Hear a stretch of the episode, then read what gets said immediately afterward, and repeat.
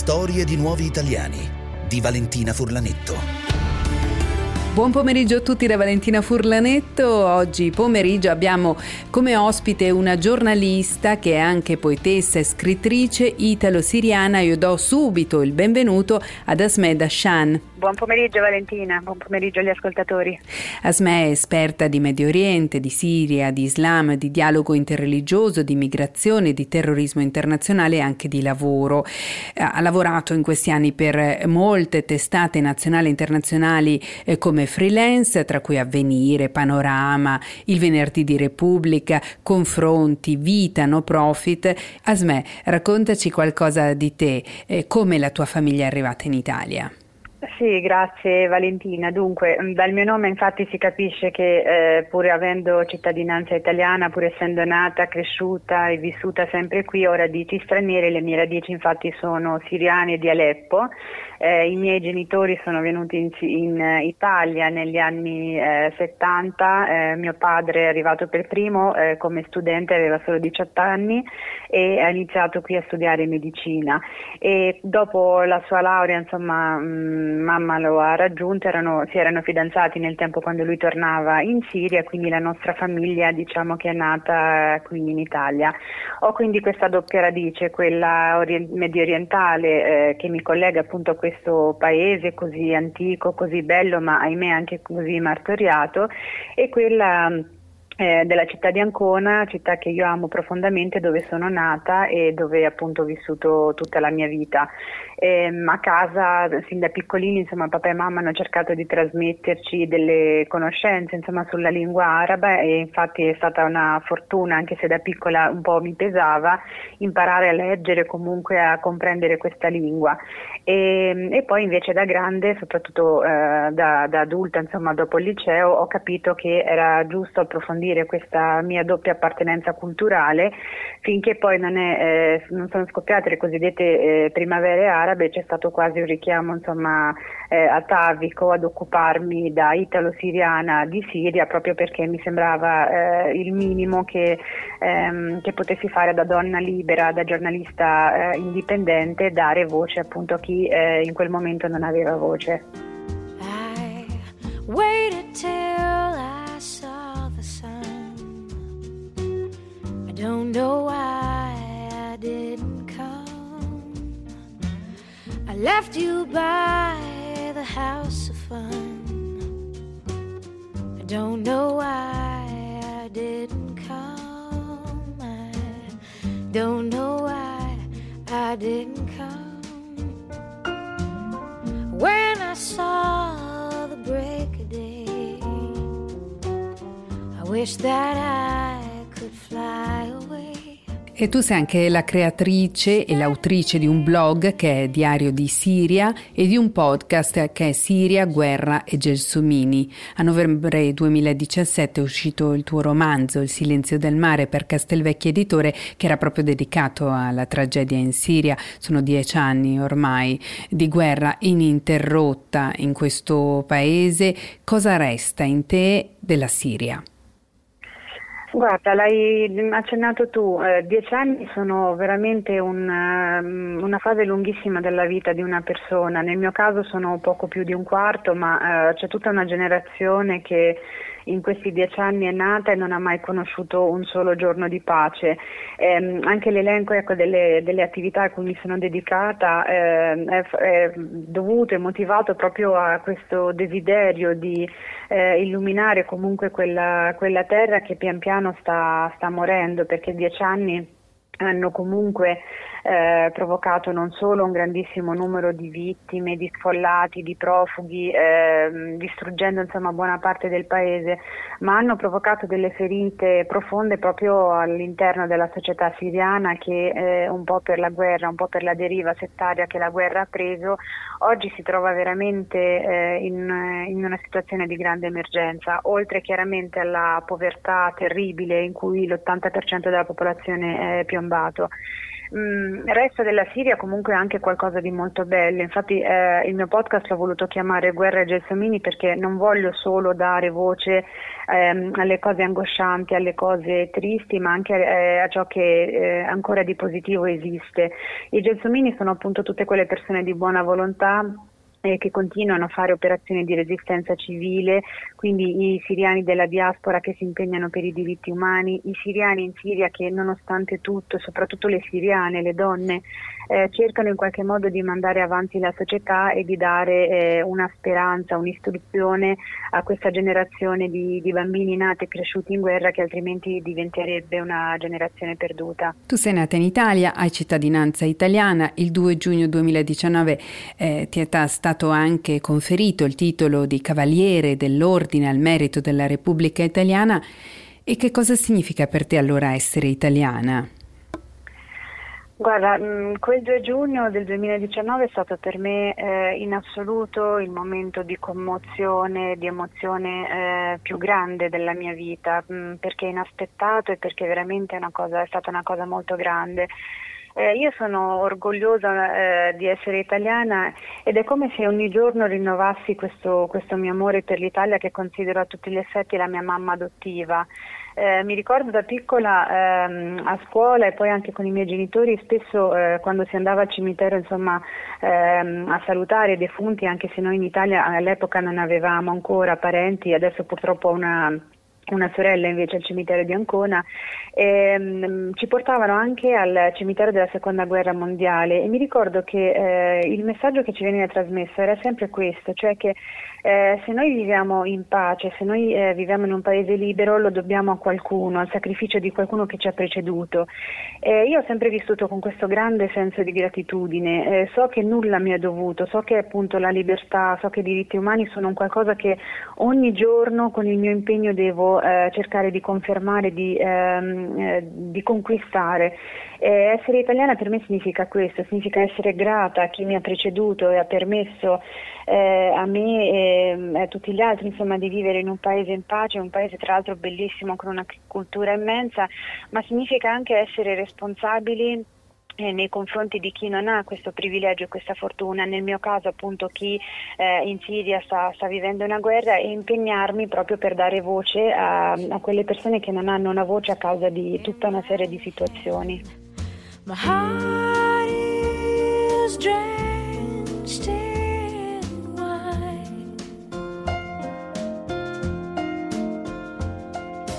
you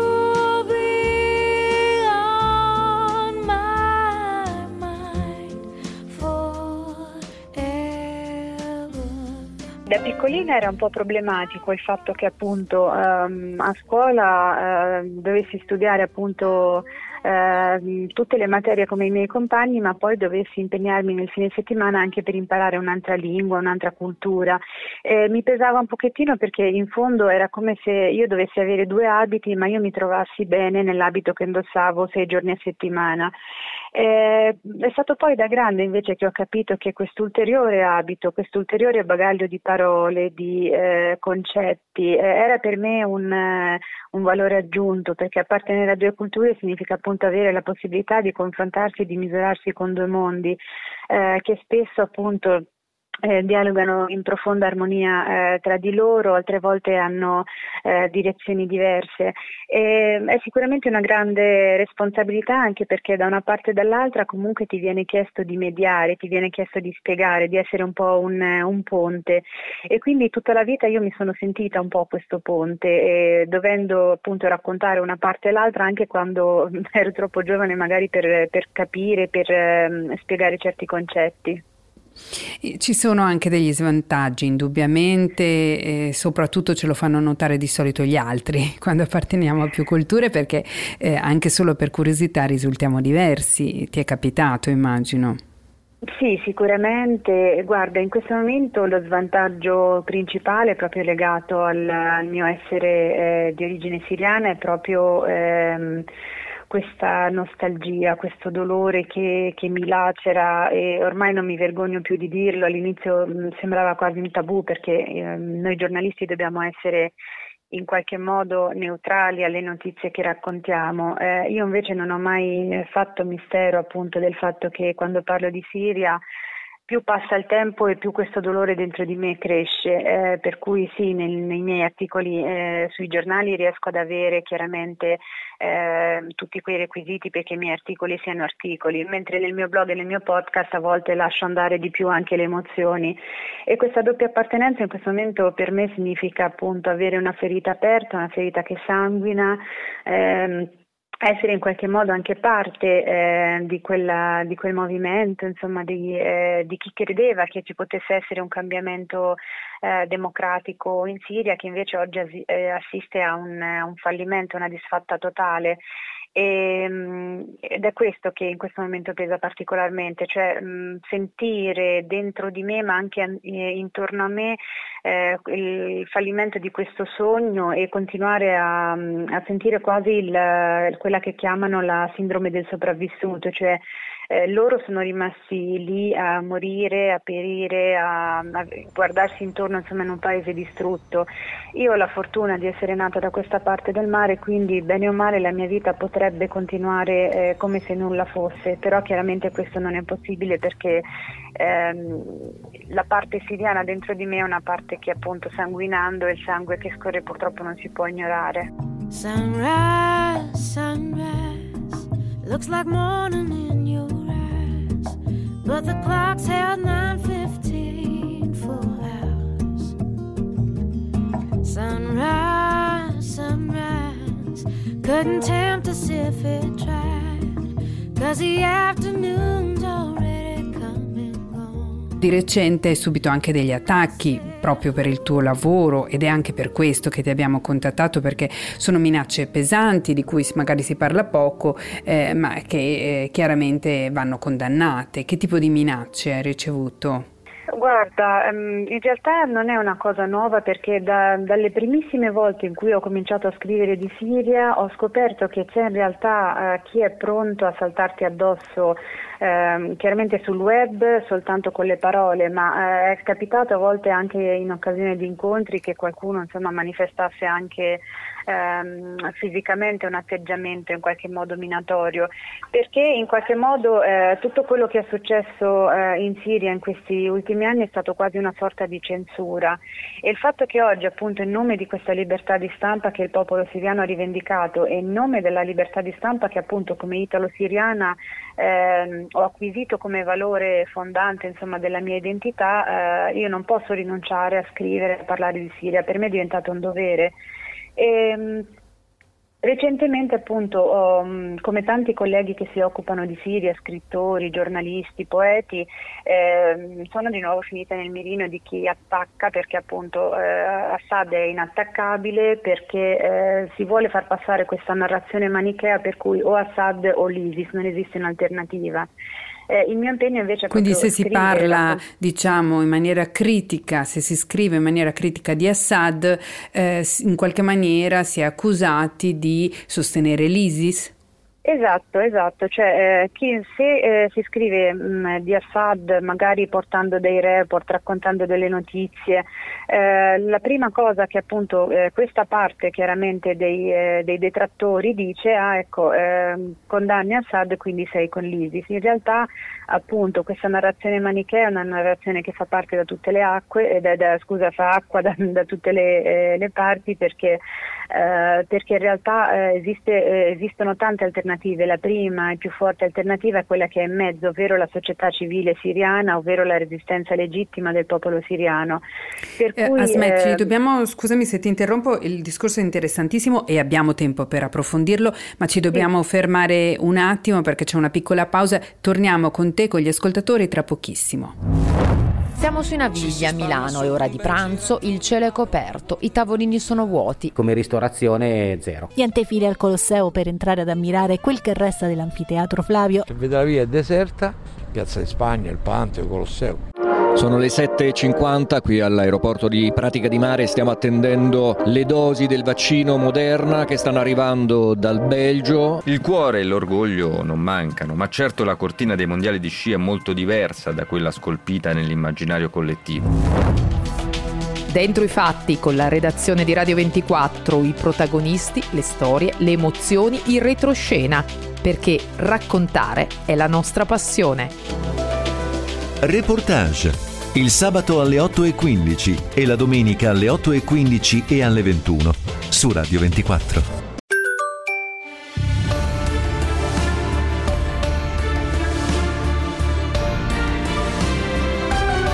I figli di Enea. Questa domenica abbiamo il piacere di parlare con una giornalista italo-siriana, Sme Dashan. Stavamo parlando con lei della difficoltà di parlare di Siria anche in Italia, perché quando si tocca eh, il presidente siriano eh, Assad eh, si viene accusati di terrorismo. E tu ci stavi spiegando e che in realtà la realtà è più sfaccettata di così è molto più sfaccettata, esatto, perché esiste un'anima siriana laica, esiste un'anima siriana assolutamente moderata, esiste un'anima siriana civile eh, che continua, insomma, sia dentro che fuori dalla Siria a chiedere appunto quelli che sono i diritti umani che tutte le popolazioni vorrebbero per se stesse. Eh, questa critica, come hai ben detto, è comune insomma, agli stati autocratici. Oggi guardiamo anche un altro vicino di casa della, della Siria, che è la Turchia, finiscono in carcere giornalisti, intellettuali, professori universitari eh, con l'accusa di, di essere dei, eh, dei, complottisti, dei terroristi solo perché magari sono eh, oppositori politici. In Myanmar la stessa cosa. Quindi eh, se eh, ampliamo lo sguardo, eh, questa lente di ingrandimento ad altri scenari dove c'è la repressione dei diritti umani, capiamo che quello della Siria purtroppo non è un caso isolato, ma è purtroppo una situazione comune, una situazione comune molto drammatica perché appunto se in Siria è difficilissimo lavorare nonostante la rete abbia veramente ehm, rotto il muro della censura che da anni in qualche modo eh, imbavaglia l'informazione siriana, eh, non, non, è così facile appunto lavorare all'estero perché seppure eh, c'è eh, la garanzia de, della libertà di stampa, seppure ci sono associazioni che tutelano e proteggono eh, i giornalisti, eh, le minacce velate state o appunto queste accuse così infamanti, così eh, drammatiche, perché per un giornalista che si occupa eh, del suo paese d'origine venire insomma tacciato di, uh, di, di, sostenere in qualche modo i criminali che invece con la sua penna tutti i giorni combatte è qualcosa che eh, è, molto, è, molto, brutto. Eh, io chiaramente mh, ho il dovere di continuare a scrivere di Siria proprio perché appunto non posso permettermi, essendo nata da questa parte del mare, dalla parte dove i diritti sono garantiti, di voltare le spalle, anche se tante volte appunto il carico di dolore mi, di, eh, mi dice, mi suggerisce di, di eh, dimenticare la mia anima siriana, di strapparmi la pelle siriana, è qualcosa che chiaramente è impossibile perché ce l'ho, ce l'ho dentro.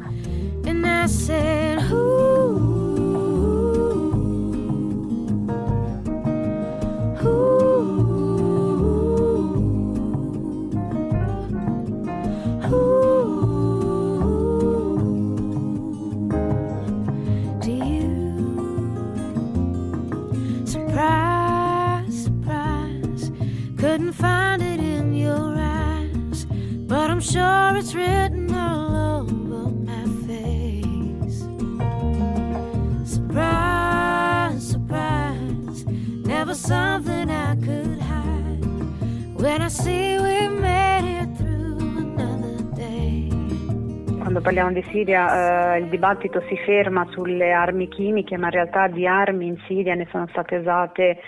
eh, di tutti tipi. Eh, una delle armi, apro una parentesi visto che parliamo di armi, che, che, in Siria è stata usata e continua ad essere usata, che è un'arma che non si compra e non si vende, è anche l'arma dello stupro di massa, cioè l'arma della violenza di genere contro le bambine, contro le donne. Ci sono report anche dell'Alto Commissariato ONU per i diritti umani eh, che dimostrano che quest'arma è stata usata da tutte le parti in conflitto, è stata usata sia dentro le carceri del regime sia da parte degli oppositori che chiaramente dai terroristi dell'ISIS, che come sappiamo eh, le donne le hanno usate veramente come se fossero degli oggetti comprandole e vendendole.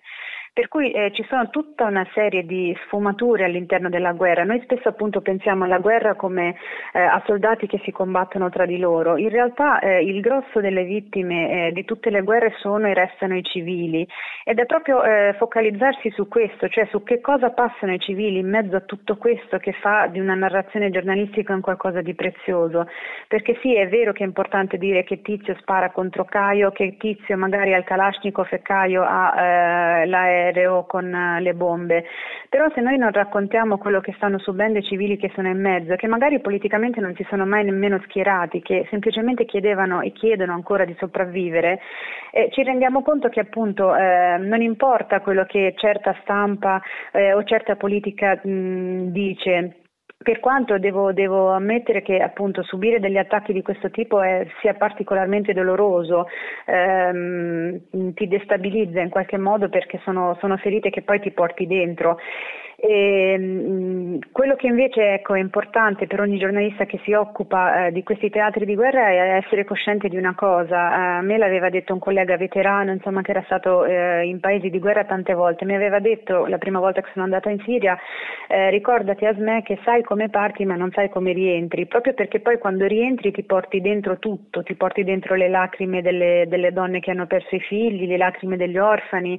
eh, il racconto atroce eh, delle vittime di tortura, delle donne che hanno subito abusi sessuali, per cui eh, a volte ti fai, eh, fai leva mh, su te stessa eh, come giornalista e soprattutto come donna, eh, ricordandoti appunto che se tu non dai voce, tu come tutti i tuoi colleghi, se tu non dai voce eh, a queste persone, queste rischiano di finire nel dimenticatoio, per cui non c'è nulla che valga più invece del dare voce a queste persone.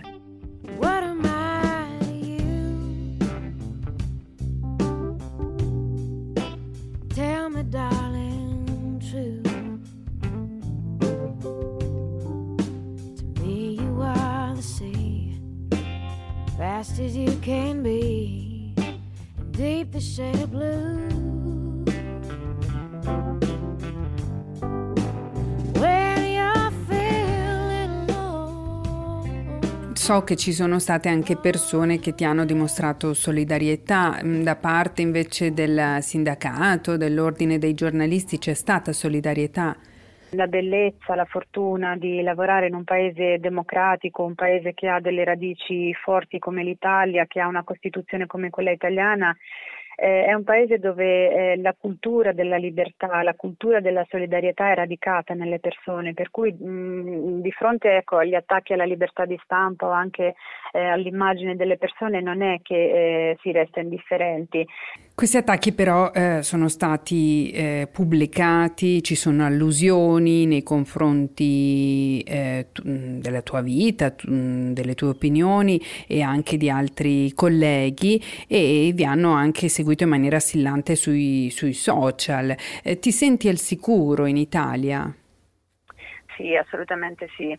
Cioè, I metodi che usano queste persone a volte sono metodi proprio da regime, come appunto cerchiare le persone, scrivere sopra il nome, sono tecniche che chi ha seguito la Siria negli anni conosce bene, eh, anche i messaggi insomma, che spesso arrivano eh, intimidatori, eh, le minacce. Eh, chiaramente esiste in Italia la polizia postale, esistono le autorità competenti per cui tutto si segnala, tutto va, va denunciato. Eh, io mi sento al sicuro proprio nella misura in cui io per prima eh, rispetto la legge, per cui ehm, so a chi rivolgermi eh, quando, quando, mi trovo in queste situazioni. Eh, non è che ecco, eh, ingoio il boccone amaro e dico pazienza, io denuncio ogni volta che, che, che accade qualcosa come denunciano gli altri colleghi. A volte chiaramente eh, le cose sono più difficili perché certe persone usano account anonimi, è un po' più difficile insomma rintracciare ricondurre a una persona reale, altre volte invece si, si capisce insomma da, da, dove arrivano questi attacchi e chiaramente poi eh, chi di competenza insomma segue, segue l'iter. Eh, io mi sento al sicuro proprio perché appunto eh, essendo da questa parte del mare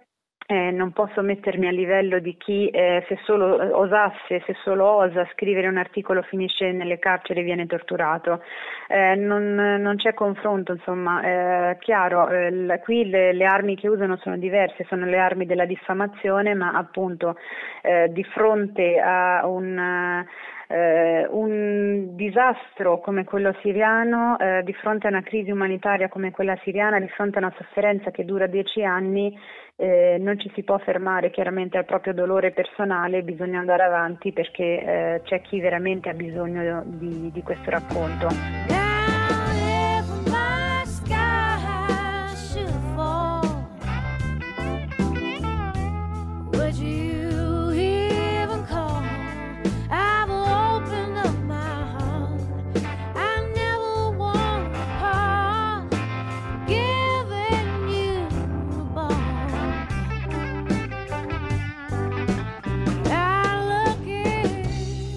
C'è bisogno di voci libere come Asme eh, Dashan, in questi giorni si parla di intercettazioni di altri colleghi giornalisti per altre vicende li- legate più alla Libia, ma eh, tutti i giornalisti che fanno eh, con eh, scrupolo e attenzione il loro lavoro eh, davvero hanno bisogno del nostro appoggio. Grazie ad Asme Dashan. Grazie, permettimi di esprimere di nuovo anche qui la solidarietà a tutte le colleghe e colleghi.